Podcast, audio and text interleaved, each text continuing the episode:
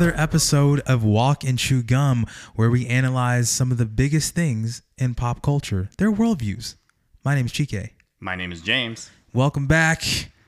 This back. is the Rings of Power Season 1 analysis that, if you listened to us last episode, we are going to be talking about. Are you excited for this? Yeah, I am. This Yeah. is yeah, this is a big one. It is a big one because the show is there's a lot in this show because of the nature of the show because it's the Lord of the Rings and so there's a lot of scrutiny there's a heavy weight involved with the show. And again if you listened to us last episode I said this is going to contain all of the spoilers. So we might alienate some of you initially but please we encourage you to go watch the show. I if you've seen any of the reviews or any of the criticisms of the show, I would strip those away and just go and give it a watch for yourself. I think there are a few camps involved with with Lord of the Rings. There's like your lore masters, people who have like dive done deep dives into the world of J.R.R. Tolkien Yes, and who can speak and who can Elvish speak language. Quenya and the, all the Elvish languages and the Dwarven languages and can write in them and have studied language. I mean, there are Tolkien scholars that have just poured through his works. So there's that camp. There's people where I think we probably end up where we had exposure to the Peter Jackson trilogy. Mm-hmm. Probably watched them, you know, in a series. Did one of those late nights where we watched the extended editions, all three of them, in the same time, and just did that in college and attempted to read. and attempted to read yes yeah, and got The into the hobbit series and then there's probably people who don't know much about lord of the rings but is into fantasy and has heard a lot about lord of the rings. So there's three different camps. So whether whether whatever camp you fall into please give this a shot and formulate your own opinions which we will be giving our own opinions on this particular franchise. And again like i said it's going to be all spoilers all out. So get ready. We're going to dive deep into this. And how, how are we going to structure this james? So first, I wanted to ask you which character of the Lord of the Rings franchise is your favorite? out of And out, why? out of all of them At all of them, oh, oh my gosh every single one. every single one. Yeah, there's got to be one that stands out. oh man Or do you want that's two? can i get 2 mm-hmm. i can get two We have to explain why. you have to explain why okay hmm that's a really good question you go first I mean, I'm I- I'm all about Strider, Aragorn. yeah Um, yeah, my thing with Aragorn is just a man who just doubts his ability the whole time. In the beginning, he did want the kingship immediately, Yeah. but over time recognizes his own incompetency or um, almost the right to not have it, like he didn't earn it. So it doesn't feel like he should have it anymore. And then over time, he builds his confidence and he rightfully earns his takes place. his place as the king Yeah, as the rightful heir. yeah Yeah. So for me, and then he wins the girl at the end too. So I was like, nice. arwen yeah Yes, that's right. yeah man He was my. I think I've, I think I've always been a fan of the elves. Mm. So I'm thinking of all of the elven characters that I'm familiar with. Like in Rings and Power, we've got Galadriel and Arondir and Gil-galad and Elrond and Celebrimbor, and then in the er, the movie series by Peter Jackson, you have Galadriel and Elrond and Legolas, And Celebron Celebron, yeah, um, and Arwen and Eowyn. and Eowyn, yeah. Well, is Eowyn Hobbit? Nonetheless, I don't know. Yeah. Anyway, yeah. I think Elrond. I think Elrond in both forms. Ah. Like in Rings of Power and in the Peter Jackson trilogy, I think Elrond is great because of how wise he is Mm-hmm. and how much he knows. And Hugo Weaving is a great actor. Yeah. And so I think part of my bias is that I love Hugo Weaving as Mm. an actor, and the way he portrayed him in the Peter Jackson series is is awesome. Yeah. But uh, yeah, the the guy who played Elrond in Rings of Power, I think he did great too. I mean, he captured as best as he could Elrond himself, and as as a wise elf, as someone who is both friend and wise counsel Yeah. to to those who are around him. So mm-hmm. yeah, always been good. Always been a big fan of elves. Yeah. Very great character. Yeah. So you you don't have a second one? I don't think I have a second one now that I think about it. All right. Yeah. like that. All right. So before we get started, let's give us a give the folks a little recap or a little summary of what the Rings of Power is about. So if you haven't heard our second episode, or right second episode, Yeah, it was episode two. We talked a little two. about Rings of Power and then the Emmys, but Yeah. So, um, the Rings of Power is about the Second Age. Um, so the Lord of the Rings trilogy and The Hobbit is about the Third Age. Yes. But the Second Age has basically three major components. The first one is the creation of the Rings of Power and the ring that rules them all, and then the downfall of the kingdom of Numenor. Numenor. Yeah, I can't roll my tongue, so I'm not gonna do that. So that's not gonna be a thing. I know. And then that's why I can't do any Elvish language because all their R's are rolled. no Quenya for this guy. No, not possible. It'll be with a little Asian accent. If I did it. And then um, number three is the and uh, it finalizes with the last alliance between men and elves as they fight Sauron. So that's how the second age is structured. Um, there's some specifically for the Rings of Power and um, like the Tolkien way of writing. He some some things are not canonical. So Galadriel taking up um, the story of her brother is not canonical. Um, actually, Galadriel in the Second Age doesn't really have much to do. She actually is with her husband Celeborn Yep. and her daughter, and actually is later given a ring of power. Right. Um, Which she does get at the end. Well, it's implied that she will get a ring of power because they do show at the end of season one them making the Right. three elven rings. right, but that's not actually how she gets it. Right. In in Tolkien's Yeah. yeah story um, or at least the way he wrote it um, so she doesn't do much in the second age but obviously the amazon prime video series makes her to have a much bigger role Yeah. that she's tolkien the, she's never the intended she's the main character. She's the Right. central focus of the show. yeah but galadriel's brother dying is canonical Finrond. yeah, Finron. And uh, so yeah, so um, so there's that. Uh, you you'll run into certain characters like that are not canonical that are That didn't crea- exist at all. They were created specifically for Rings of Power. right. So you have like Arondir who loves, um, who's an elf that loves a human named Bronwyn, Yeah. and then it kind of plays off the love relationship that Aragorn and um, Arwen have. in- Exactly. yeah. Yeah. In the Lord of the Rings trilogy. So Yep. that's kind of how the second age is rounded out and how that compares to the Rings of Power and where they're going. So just for the folks that haven't seen it, go watch it. Now you kind of have the structure of what's taking place so that Yeah. when you do watch it, you can watch it Right. with some context. And we're not going to f- do like full episode breakdowns because that would be an insane amount of time. In all eight episodes, which are each an hour apiece, what we're focusing on is the worldview specifically in the show and partly out of the show. And if you recall, if you've been listening to us, we do have four questions that we always like to draw from, mm-hmm. which are What good can we celebrate, protect, promote, and preserve? Mm-hmm. Number two is what is missing that we can contribute. Number three is what evil can we stop? And four is what brokenness can we restore? Yeah.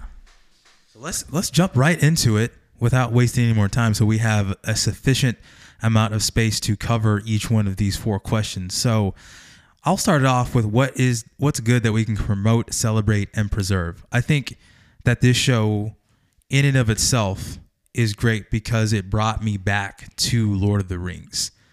Lord of the Rings is a quintessential it is the quintessential fantasy genre. Mm-hmm. Tolkien created this back in the 1930s. And so from that every single piece of fantasy fantasy that has existed has taken elements of Tolkien's world. So to have fantasy, like the standard fantasy structure, if you think about it in our modern mm-hmm. world, you have to have elves, dwarves, men, orcs, some sort of evil, a relationship to trees, magic, Wizards. wizards, smithing, all of that. Mm-hmm. Like everything in the fantasy fantasy genre spurs from that. Now, obviously, you diverge, and there are other different types of fantasy. You have sci-fi, but like fantasy in general, like mid, mid medieval fantasy, has all of those. Like has an aspect of what Tolkien created. So, Mm-hmm. yeah, this obviously because it is Lord of the Rings, you have to have these elements within it, and it's cool to go back in this world.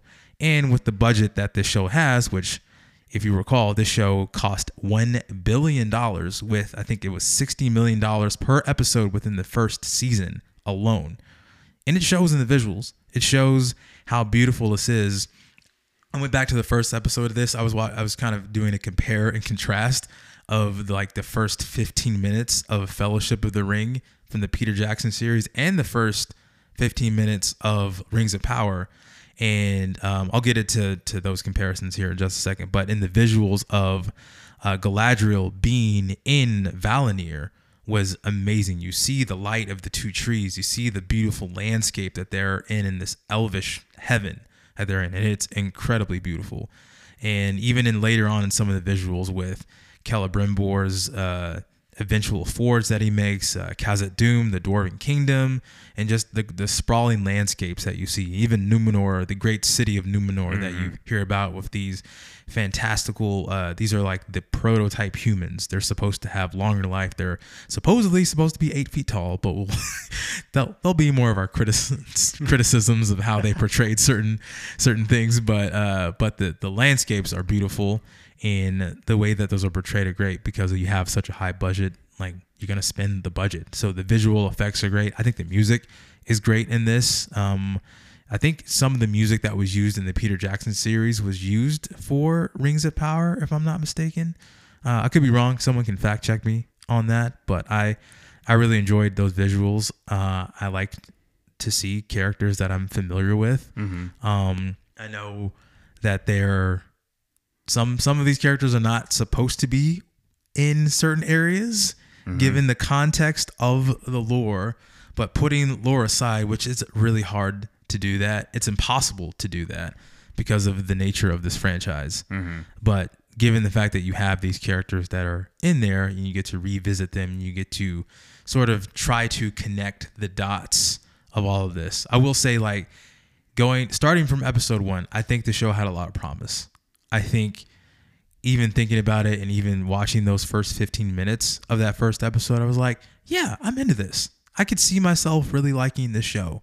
And as we'll talk about later, it just didn't it didn't really stick the landing. It didn't really do it for me, but at the beginning there was definite signs of life. You can see that the the showrunners did pay at least a little bit of attention to the source material, at least what they had available to them and so it, it was cool to see those elements come out. So what, what do you think? Yeah, I think to your point, um, lot, Lord of the Rings franchise as a whole has a lot of goodwill built into it. Yeah. So people are invested in many of the characters that they've known for a long time. Galadriel, Eldron, or Elrond, um, Gilgalad. Like these are canonical character, so they have lots of goodwill built into them. Right. Um, even Sauron, and obviously that's kind of the whole purpose of season one is to figure out who is Sauron. Is Sauron still alive? Right. Um, so I, I think the goodwill that's built in definitely gave it lots of room for potential. Right. So I would agree with that. I think the other component you hit on it earlier, which is kind of like having more Tolkien esque conversations. So something higher, something deeper. Um, and before we even started recording, you were talking about the primary world versus the secondary world, and maybe we'll get into that later. But it was it was really it that Tolkien's intention for Middle Earth was that it's it should be a world that is can live on or can exist on its own, Yeah. and there's just something that that's something in inside of us that desires for something like that Right. um, to kind of escape the primary world that we do live in. So there is something really beautiful about having a sense of escape where we can look into another world that is suffering or going through pains and and wanting good to win. Right. Um, yeah, what you're yeah. referencing is a documentary from 1996. I think I'll link that in the episode notes for this, but I encourage anyone who is a who's in who wants to know more about Tolkien. It is a fantastic documentary that has various interviews from his kids and Tolkien himself, which talks about his works on The Hobbit, even like the Father Christmas stories and uh, in Lord of the Rings, obviously. And it's about like it's almost two hours, but it, it's a great and what you're talking about is the primary world, which is the world that we exist in, our real world, and then the secondary world, which Tolkien himself created within his own mind, which speaks to his own incredible literary genius that the Lord made in this mind. Like, imagine all the things that Tolkien has written. That that just came out of that. That was him.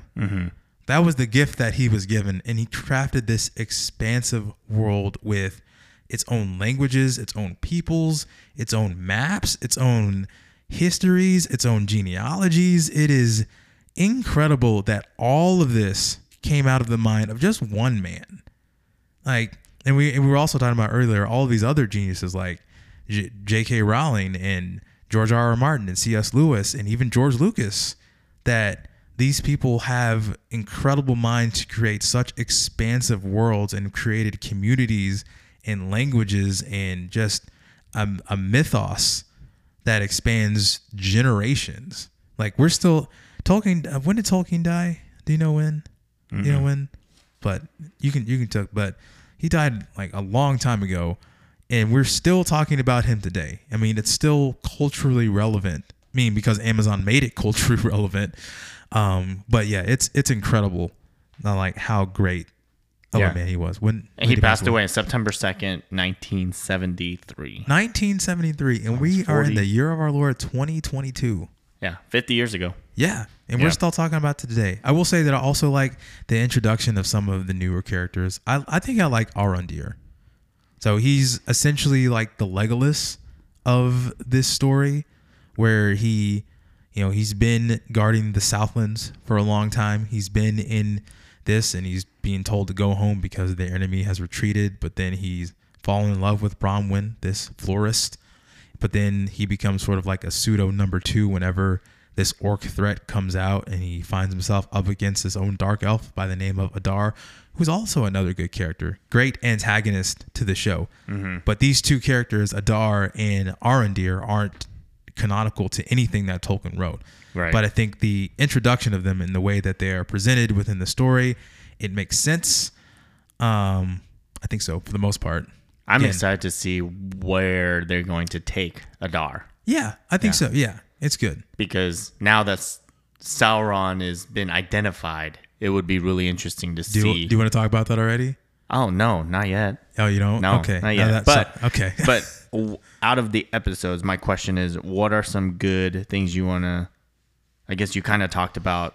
You like some of the characters. yeah, Yeah. But you talking about like episodes specifically? No, just like certain parts of the story that you really want to celebrate or promote.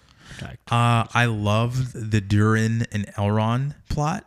So I have that down them too. Yeah. searching for Mithril, which the the lore of Mithril, it's not consistent, but still the way that it's presented, I think is great. The dynamic between the El the Elrond and Durin is great. I think there are some powerful moments. I think uh, I talked about this on episode two when we talked about this. Disa, Durin's wife. There's a moment where she's singing, and it's after I think it's like episode two or three, where the mine collapses that they're digging for Mithril, which it turns out in the show that it's a Balrog sleeping Yep.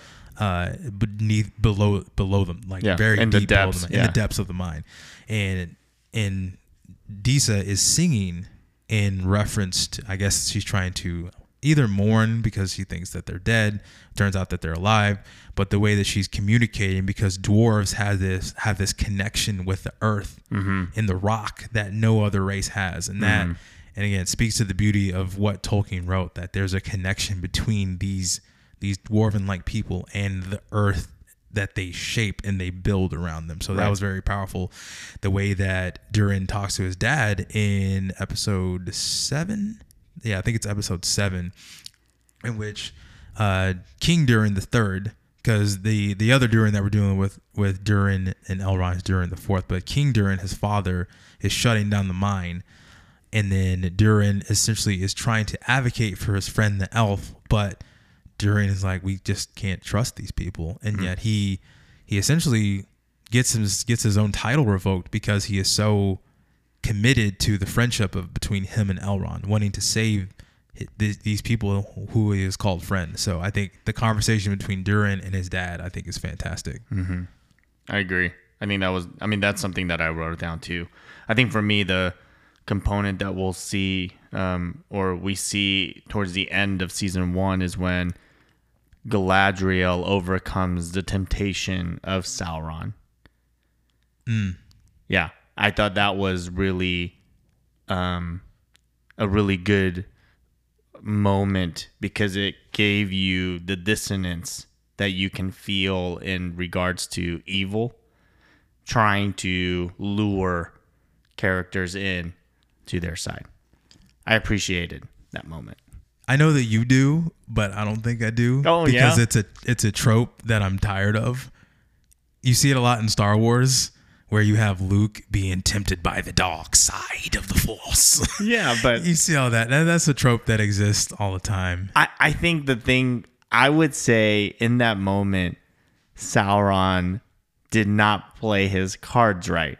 Because why would somebody who lost her brother Yes. and apparently her husband, Yeah. yeah, go to the dark side and be a part of Sauron's army. I thought I was like, well, he's horrible at politics. That was one thing.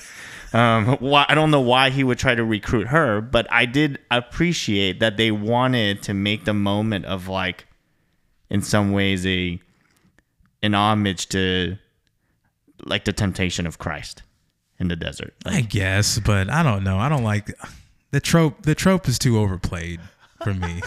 I don't think I like it as much. Okay. All right. I was like, hey, they at least played. They at least, Yeah. you know. But again, made a I, reference I it. will say at that point in in the because that's the season finale. That's episode eight. Yeah. So at that point in the series, I'm just completely like I I don't know. I, I just I was like, all right, cool. But I did. I was like, I'm glad that they did it. But I was like, you're really bad at politics. If she accepts it, I was like, even that would make her even dumber than yeah. her un her foolishness all throughout Oh gosh. the this- season. So yes. all right, I think this is a good segue into It's good because I don't think there's any more I could think about to celebrate. Uh, So what, hopefully you're catching on if you're listening to this that we there are some for the most part we like this show kind of Yeah. like the show but i think there are a lot of things that are missing missing. Yeah, what do you that- got? yeah. So the the obviously next question is what is missing that we can contribute. Um, we've already kind of talked about all the tropes and everything that they've been trying to do, whether it's through diversity in the casting and how that yeah. distracts you from the real essence of critiquing the show. so it sounds like there's it's like two elements to this show. You have the inconsistency and the logic of the lore of lord of the rings unto itself. This is what we talked about earlier the secondary world. So you have some logical inconsistencies within the narrative unto itself but then you have the primary world the world that we live in the marketing of the show the big budgetness of the show the reactions from fans and the showrunners all clashing with one another because of how beloved this series is and how there is no amount of money that you can throw at a series to make it good. Just because you spend a billion dollars on a series doesn't mean you can make it good. Like money can't buy you a good series. You know it gives you a good series? Good writing. Yeah, and I think the the when we were earlier talking about the primary world and the secondary world, I think Tolkien's desire to keep the secondary world as a world in and of itself is a really good like that in and of itself can tell a beautiful story. Yes. But I think the the issue that Amazon or all all of corporate America or whatever is trying to or entertainment is trying to take what they have in the primary world and they're trying to dump it into the secondary world. And I think if it was Tolkien looking at this, he would be like, "No, just leave my world alone." Right. Yeah, and that's a that's what I was talking to you about this before we started recording. That there is a problem in modern media today in which every story, fantasy or not, has to have the elements of our of the elements of the real world in it. It has to quote unquote reflect the world that we live in, and you see it in Rings of Power with the focus on the, the diversity. Not to say that there's anything wrong with diversity, and if you go back to what we talked about in the second episode about diversity, there is nothing wrong with diversity. We are both minorities. I'm black, you're Korean. So there's nothing wrong with that. I mean, but we can identify with people that don't look like us. We even talked about that last episode with Right. Kehinde Wiley and uh in And Artem- yeah. yeah, Artemis Yeah. Gentileschi. So there's we can identify with people whether or not they look like us, but forced diversity is a problem where you are basically placing characters in in an area in which they probably didn't exist for a time. And again, going back to logical inconsistency, it has to make sense within the world that you're creating. So for instance, you have the Harfoots, which are the proto hobbits, which again, Harfoots didn't really exist within the world of Tolkien. So there's already inconsistency within the world because Harfoots aren't really a thing. The Harfoots are seen as a very diverse nomadic culture in which they all travel. You know, no one goes off trail, no one gets left behind. That's the mon- that's the mantra.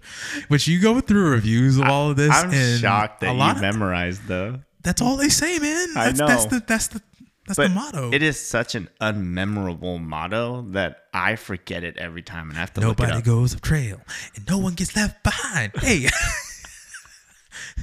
they said it so much. I think it was like episode five that did that. I think I just roll my eyes every time I see him do it because they've done it for so long. Yeah, the Harfoots got a lot of flack in this episode because you they are seen as people that are on the one hand supposed to care about themselves, but they also want to leave people behind. Because even there was, I think there was an episode where it's Nori and her parents, and then this stranger, which we'll talk about the stranger at some point uh here in a second but uh yeah that the they're wanting to leave them behind so to speak. And so i'm like okay you said no one gets left behind and yet you're suggesting that we should leave these people behind. Yeah. so i don't i don't understand that but uh the harfoots themselves are they're very multicultural. Even the main the main uh harfoot Sadoc Burrows played by Lenny Henry uh i have a cast list here so i'm Oh, man, trying to I was make sure like, that I- man. I know who You are impressive, sir. I know, but uh,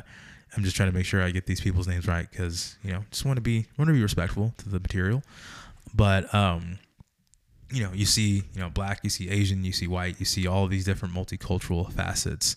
But then if these are supposed to be the hobbits, the ancestor to the hobbits, what happened to them all in Middle Earth? Because we're still talking about Middle Earth, and you see references to specific ge- geographic locations that become what they are in the third age. So in the mm-hmm. second age, you have the Southlands, which eventually does become Mordor. Yep. And that is what happens in episode five, that the Southlands becomes Mount Doom and Mordor specifically.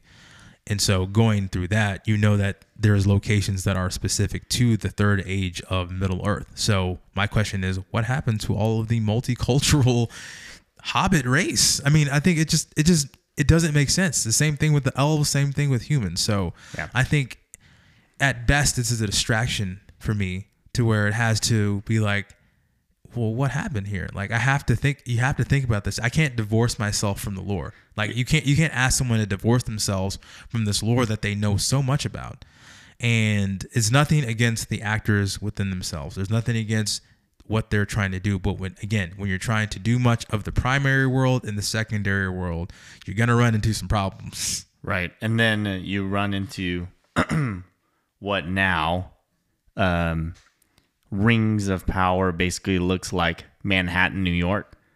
Yeah. with all the diversity and all the different multicultural just spill that's happening over their melting pot Yeah. that they, you know, the brand that they carry. Right. And then you have Lord of the Rings, the trilogy, the Peter Jackson series, which Right. is basically Northern European folk Yeah.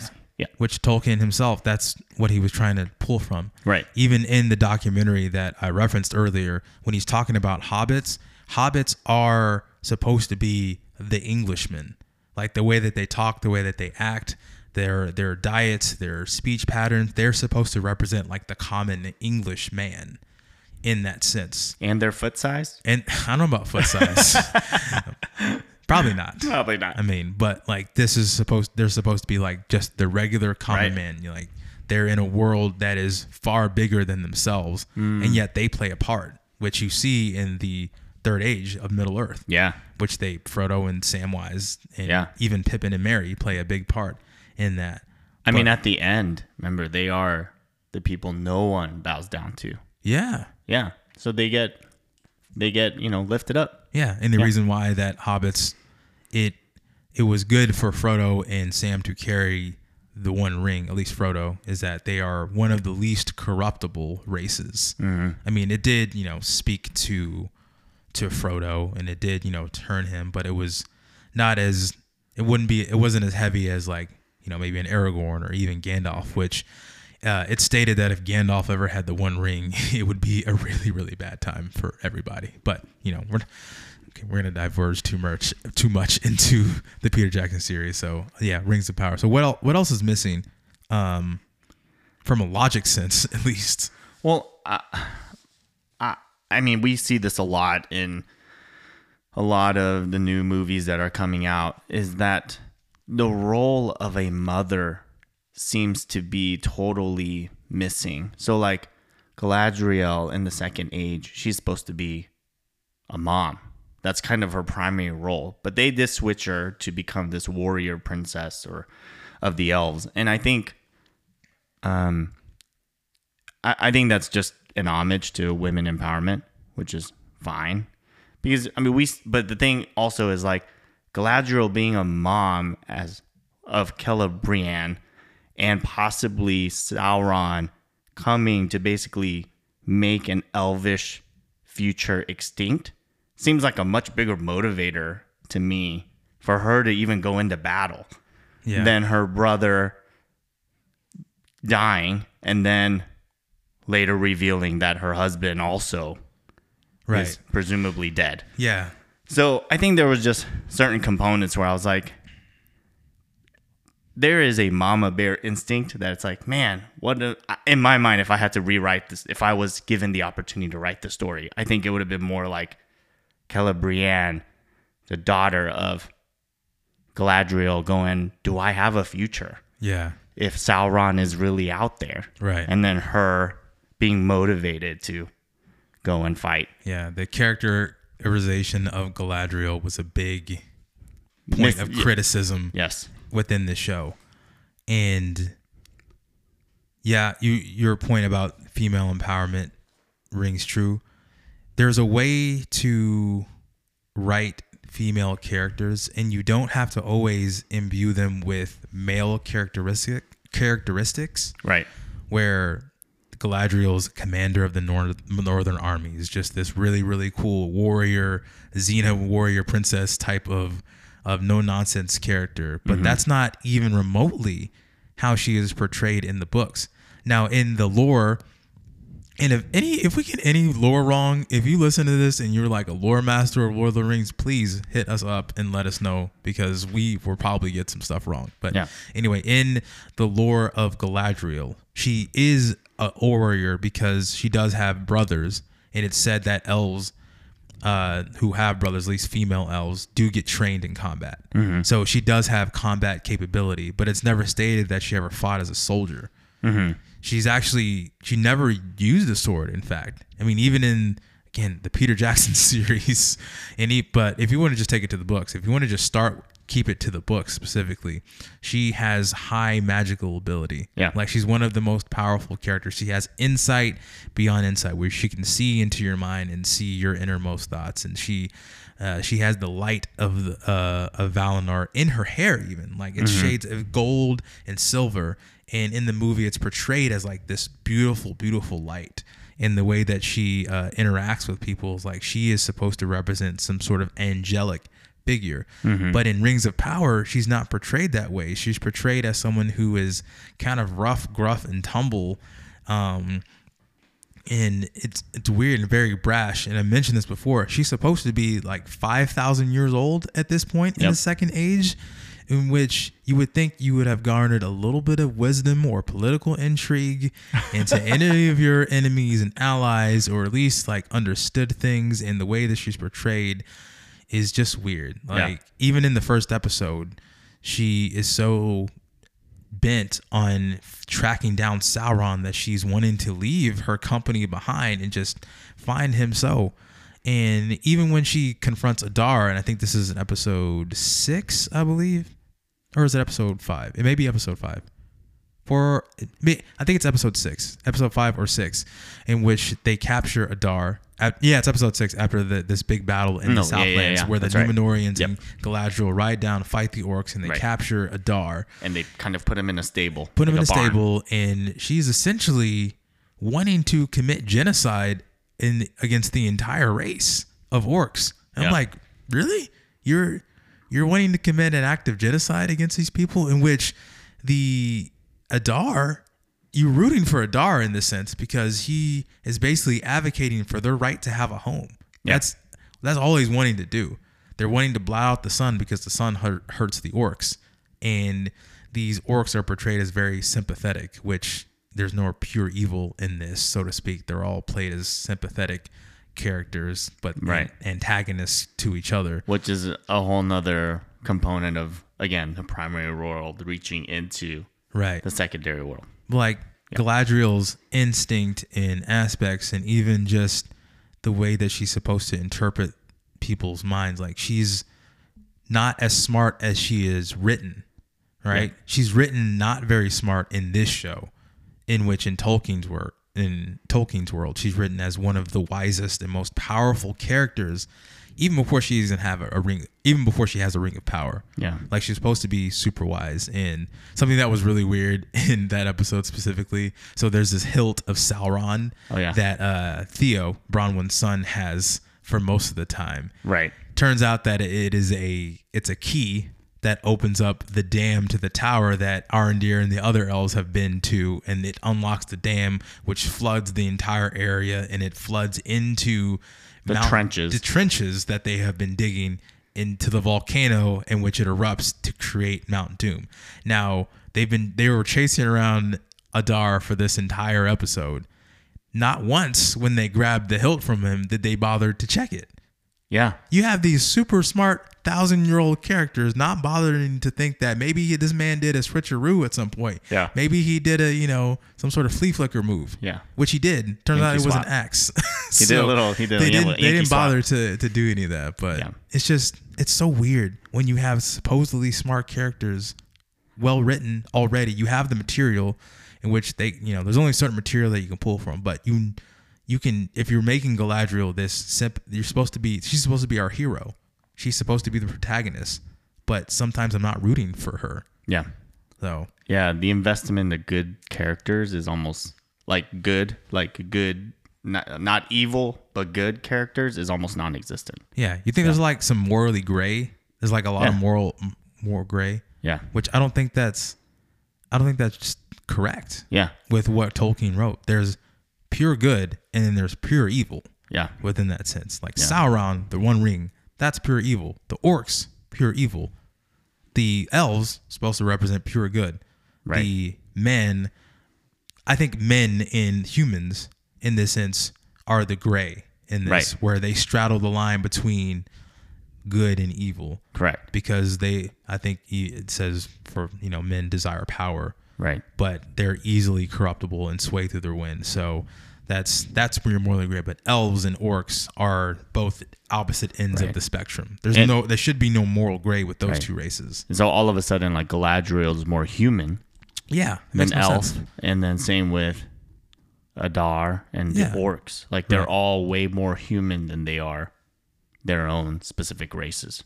Yeah. Yeah. Let's- you want to talk about the two uh the two biggest mysteries of the show, which Oh. is the stranger and Halbrand. Oh yeah, let's do that. Yeah. So stranger. All right. So, you know, if you watch the show, that the stranger turns out to be a wizard.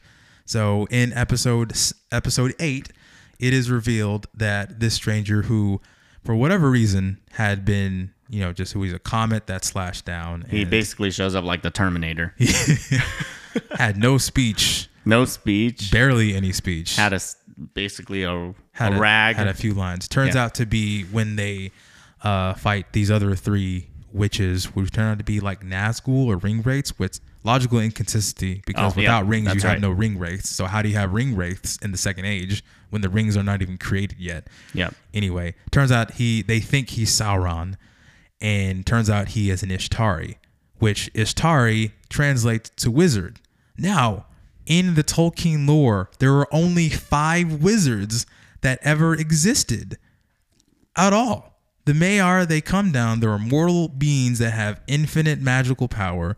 They don't really, they can assist and help in the affairs of Middle Earth, but they cannot, I think it's like they can't really do much. Like they, I forget, am I wrong? Like, what is their, they can assist in battle? Like they did assist in battle. Well, yeah, you like- see Gandalf assisting in battle. yeah, I can't remember the, like their full like I think they're restricted by something, but regardless of the point, there's only five that existed. So you have two blue wizards, mm-hmm. you have Radagast the Brown, you've got Saruman, and you have Gandalf. Now, the stranger is revealed to be an Istari, a wizard, and when he somehow has full speech in the last episode, which he has not, no, barely any speech until this last episode, but he's speaking with the eloquence of an Ian McKellen, a Yeah, Sir Ian McKellen. right. And there's a specific line where he says, "Follow your nose." You're like, hmm. Well, there's only one person of these Istari who said that. Right. It's Gandalf. Yep. So that makes no sense because these people aren't supposed to show up for another few thousand years. Yeah. So how can you have Gandalf in this? And so the inconsistency is like, well, Sar- it's not Saruman, obviously. It's not Radagast the Brown. It either has to be a blue wizard or Gandalf. But in this episode, you pretty much are heavily moving towards Gandalf. I originally thought it was a blue wizard when I think most people think Yeah. it is. and then And when it, he- mean, they're not saying that it is who he is, but right. At, yeah, at this point, well, not only that, he's Gandalf is very friendly with the hobbits. Exactly. So that was the one thing that was kind of giving it away, but also at the same time, how does where when Gandalf shouldn't even be around yet? he shouldn't. Yeah. So yeah, so that's Gandalf, I guess we'll say, or stranger. Yeah. So then let's talk about Halbrand. So who's Halbrand? Actually, I wanna, I wanna, I wanna backtrack. I wanna talk about that for a second. So, for the entire of the season, everyone was like, "Who's Sauron?" It's like a Sauron mystery box. Who, who's Sauron? Is this person Sauron? Is this person Sauron? But I think everybody collectively watching the show figured out who Sauron was from like episode two. Yeah, it it was the scene when they were when Halbrand was in prison, and I guess Galadriel also was in prison at that time. Yeah. together, and they're talking to each other. Right. and it was the moment when he said something along the lines of, "It's you don't just give them the solution; you Right. have to control the solution." Right. So find out what they fear And control it. and control the He's- solution to their fear. right. And that's exactly what the rings are. which Halbrand does turn out to be Sauron. He Yeah. reveals himself after claiming after you know it's funny, he never claimed to be king of the Southlands. Like he even told Galadriel Galadriel like I told you the truth. I found this pouch that he's been floating around with on a dead man. Like he's never Yeah. he he he told the truth the whole time, but Galadriel refused to accept that this man may not be who he was. never did a genealogy check until the very last episode, in which is like, I told you this is. I mean, that lion's been dead for a thousand years, Yeah. and so he is revealed to be Sauron, which again, based off of that. And also the fact that as soon as they got to Numenor, he wanted to forge immediately. Which who likes to forge? Sauron. Yeah. The other component of that that was wild to me is how is it that the wisest of all races, the elves, do not know that the Southlands have been without a king for thousands of years? that or people of the Southlands specifically. Yeah. That's right. Do they do the people like Bronwyn and all the other people of Sauron just accept the fact that this guy is king? Right. Okay. No one did a check. no one decided to Be like, say, who's your dad? Yeah, who like how do you how this pouch is just your claim to the throne? Like Yeah. anything? There's nothing? Like it yeah, it speaks to more of like told uh we were like back to the the documentary, we were talking about like some critics were weighing hard like even when Lord of the Rings the book came out initially like way back in the day, there were some harsh critics about it that they thought there was so much megatext or all these genealogies and even when you think about the bible specifically which Yeah. you know we're not going to talk about allegory uh, in this very moment but the fact that genealogies are so important to tolkien because they it gives the story depth. And so to people not caring that much about genealogies until like the th- last episode is so weird Yeah. to me. So. Yeah, I think it's a it, it shows a lack of um the world we live in today that cares about genealogy and also Yeah. just it just shows you where the writers and the people of Amazon Prime are at in regards to their own knowledge of Tolkien and also their desire to make a honorable piece of art specifically for Tolkien. Like we want to make something worthy of that name. right They're just like we just want to make a hit series. Yeah, I mean, yeah, and you know they spent the money, but you know that it's missing just everything that could have made it great.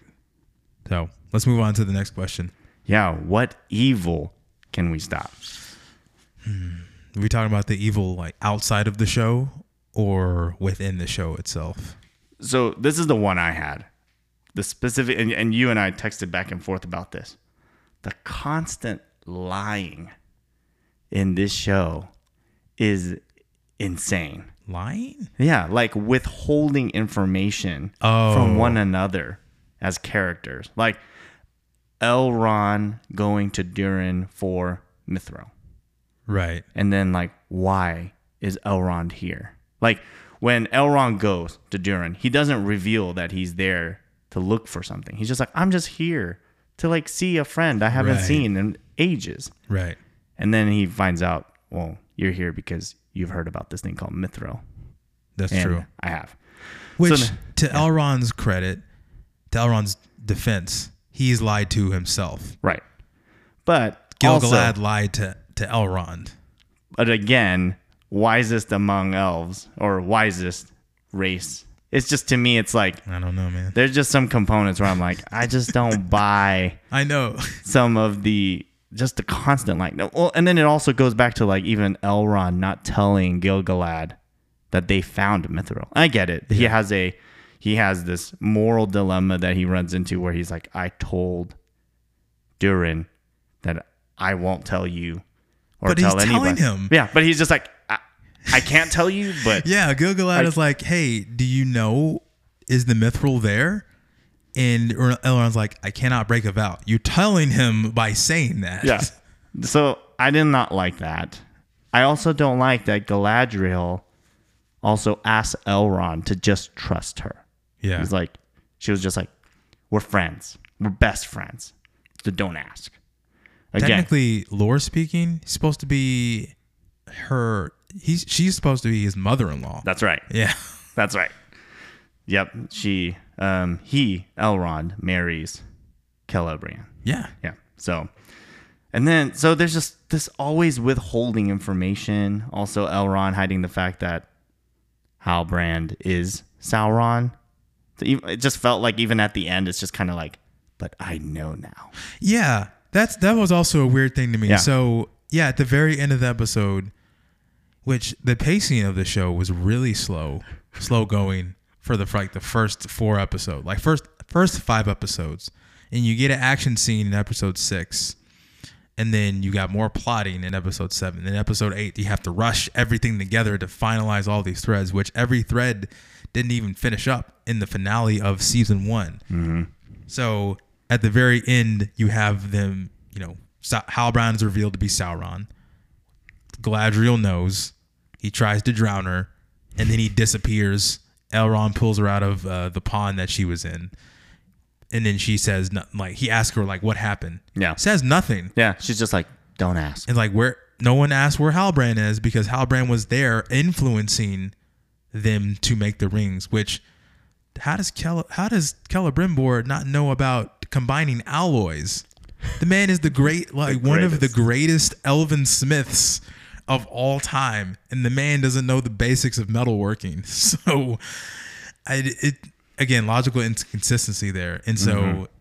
yeah, it's evil to like, and then they just stand there and there's no talking. There's music throughout the whole thing. You see the epic of them making the three elven rings. Right. So three for the elven lords, but she's not going to say anything to anybody Yeah. that, hey, this is a guy that I've been hunting for centuries. Right. And I know who this man is. We can go get him. We know where he's going. He's going to Mount Doom. Yeah. He's going to Mordor now. Yeah, we should stop him. We should stop him today. like, what are we waiting for in Yeah. this instance? I don't, I don't understand that. Yeah. So to me, it was just, in some ways, it was just like this constant withholding of information from one another, whether it's friends or people. I mean, really, it was all happening between people who they call each other best friends. Right. And to me, it's like, man, this is, this is a component that I just don't know if I can Yeah. keep going with. But anyways, that was my, that was the evil that I feel like it needs to stop. So this is going to be interesting because this is, this is more outside of the show, and this is going back to the, the documentary again. Which man, I like I spent a long, long time like trying to get through this documentary, and it was it was really really good. But something to note: uh, one of Tolkien's sons, Christopher Tolkien, talks about. Uh, says um, talks about this thing called the machine, and, and he says in the modern world, the word modern is the word that has to be emphasized. He loved the world, and he was in no conceivable sense a misanthrope. The modern world meant for him essentially the machine.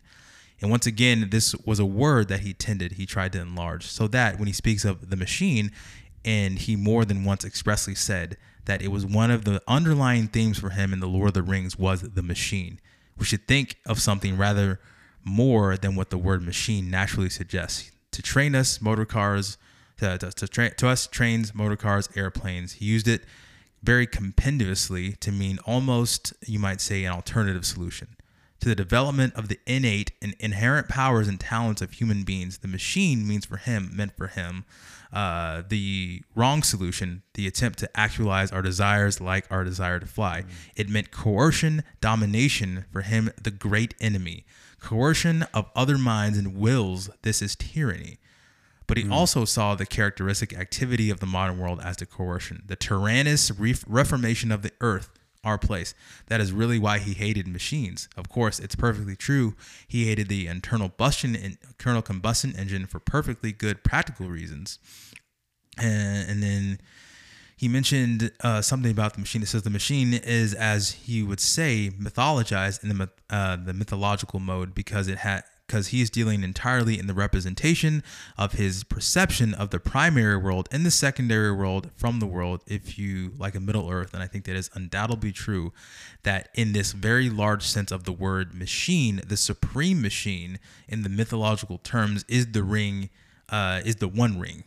Um, and so it talks a lot about the machine and coercion and how uh, the representation of who Sauron, Sauron is is the machine to coerce. And even in the show, Ring, even in Rings of Power, they talk about how they are trying to craft powers of the unseen world, not the power of the flesh, but over flesh, and uh, to take it from the secondary world out in the primary world, out into the primary world.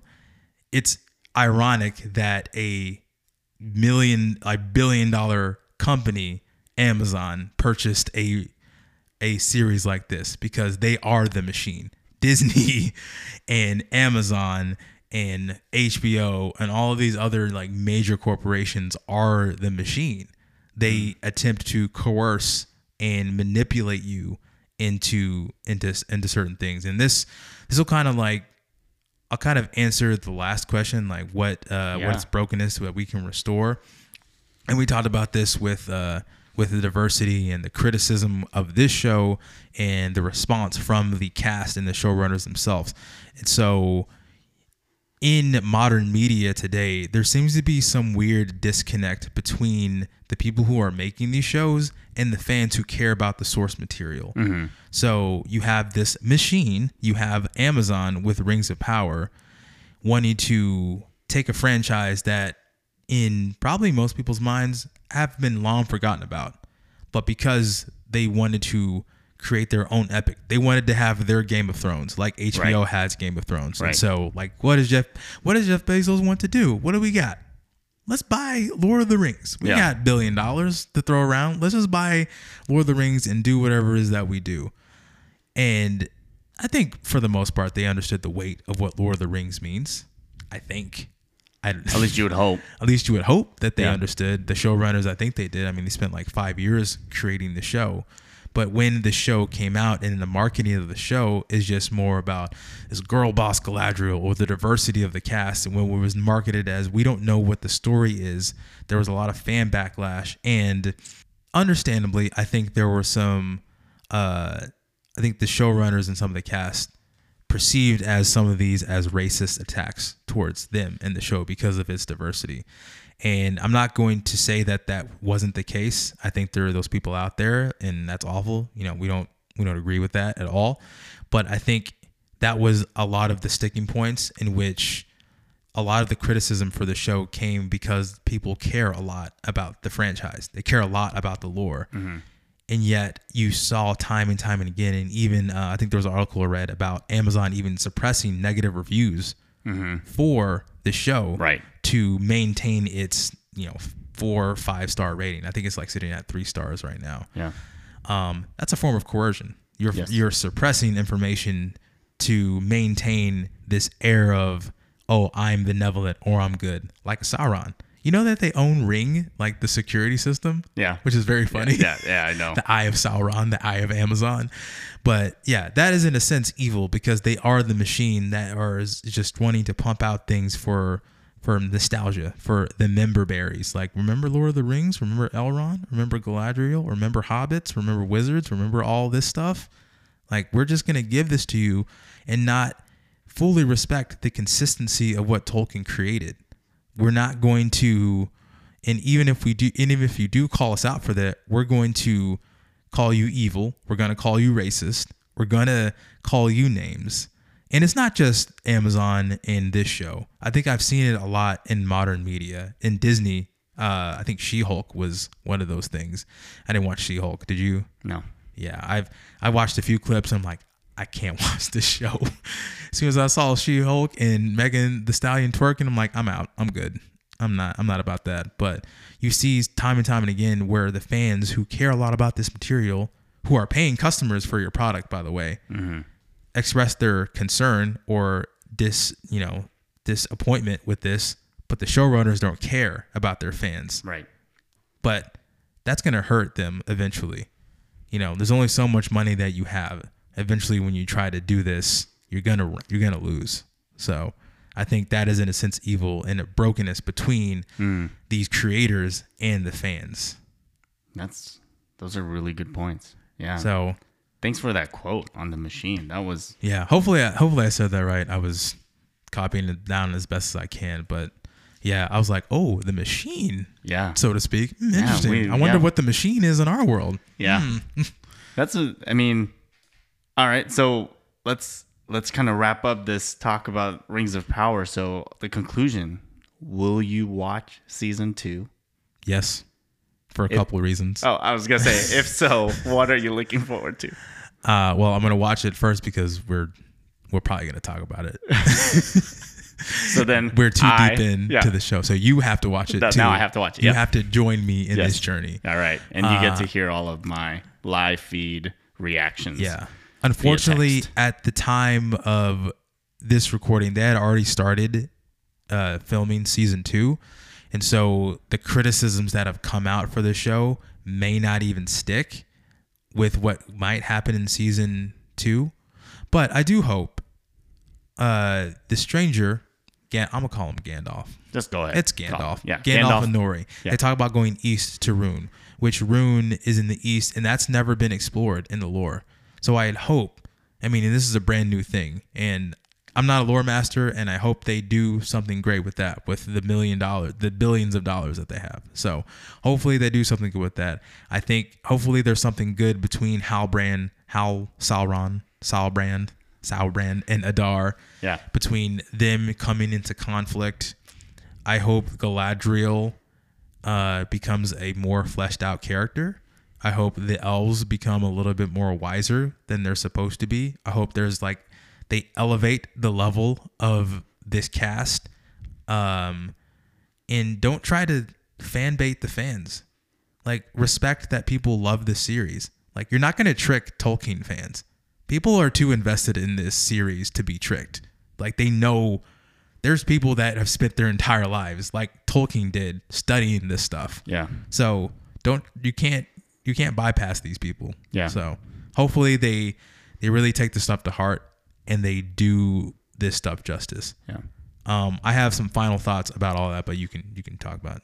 Yeah. I, I think the thing I'm most excited about is I want to know what is Sauron's motivation. to heal Middle Earth. He said Yeah, but what does that mean? Coer- coercion, control. Again, it's like I don't know. Does it come through like genocide? Of what? What is his just motivation? Because we don't really know his full backstory. But you is he just evil for the sake of evil? Like, what is his backstory? if you're a lore master, let us know. yes, that's right. yeah, Well, and then is it is Amazon going to get it right? That's the other component. probably not, but Yeah. you know, The machine. the machine. now I know the machine. All right, sweet. Yeah, but I do want to ask you this: D- in light of this show and in other shows like this, do you think it is best to not make shows like this anymore? Ooh. I was thinking about this, and I was like, I would be fine if prequels didn't exist anymore. I would be fine if taking these well-known franchises, just let them be and craft new stories. Or if you're going to use the license, like Disney using Star Wars, tell stories that are adjacent to your their main stories. kind of like Don't try to- Andor. Yeah, try to like Andor Rogue or One. Rogue One, Yeah. which are good stories. Yeah. Don't try to gap fill and try to be like, okay, this is Anakin when he was really young. I'm talking about the prequel series. Yeah. Don't try to do all of these main characters you know. Craft new stories out of this world that is so expansive that you creative. I'm I think I'm fine with using the license, but you do something different with it. Do something more creative than just hey, you remember all these people that you've known and you've been familiar with for right your, and that's your that's life. your point to fan baiting Yeah. yeah you you're you're cap you're trying to cash in the check on people's goodwill Yeah. for those characters Right. Yeah, I think it would be better if Rings of Power had characters that you didn't know. Characters that existed within the lore, but also that you didn't know as well. yeah that would be kind of hard though with the fact that tolkien's genius of actual the amount of depth he put into Then don't make it the second age then yeah then i think the conclusion That's that like that's my that's my question. Is Yeah. like, should you even do this Yeah. if you can't do it right? right Like, don't do it then. yeah That's my that's my like, worth it. either either don't do it, and then don't use the license. Make something new. You know. So that was my. I was like, what if you're listening to this? What do you think? Do you think prequels should exist? yeah put it in the comments Yeah. Yeah. Sweet. Awesome. Well, I know I had other questions, but we have run out of some time. Have we run out of time? Yeah. So we're just gonna do some recommendations. Um, you know, what are you reading these days? I'm still reading uh, Creating Culture. Oh, creating culture. Uh, oh, actually, Culture Making by uh, Andy Crouch. Nice. So that's good. Um, I need to need to read my Bible more. So there's that. A book that will, yeah, the Bible, the the one book that you can read your whole life. And- But I will recommend if you, like I said, this show did get me more into Lord of the Rings. So I would highly recommend if anyone wants to get more into this, buy Lord of the Rings, the book series. Mm-hmm. Just buy the books. Don't worry so much about the show and in the Peter Jackson movies. Just read the books and read Tolkien's genius on the page. So I would highly recommend those books and The Hobbit too. Yeah. And that was something that I, I tried to put into practice after we went through our Colson Fellows program of actually reading Chronicles of Narnia. Yeah. Another genius. Yeah. Yeah. So same thing. Yeah. Uh, for me, I've just been reading, or I just wrapped up uh, reading 12 Ways Your Phone is Changing You by Tony Reinke. I don't know how you say that. And then another book called Rembrandt is in the Wind by Russ Ramsey. Um, two really just great books. Um, 12 Ways Your Phone is Changing You. Um, I don't want to just be a reader. I actually want to be a doer of what I read. So this book actually has motivated me to downgrade to a dumb phone. So It's I gonna be will really interesting. Yes, I will be. Um, yeah, I'll be uh, pioneering what it's like to go back to the pre-digital age. So More power to you. yes, I'll let you know how it is. Yeah. Um, and the other one is Rembrandt is in the wind. I'm a lover of art. Um, I grew up doing paintings and stuff, and this book has really um, kind of reignited that. So Nice. if you want to get into art um, or learn about why art is important, um, Rembrandt is in the Wind is a really good one. Even at the back in the appendix, he tells you how you should go to a museum and how to appropriately go to a museum. That and would have been how to- helpful for our yeah, last know, episode. Our last episode, yeah.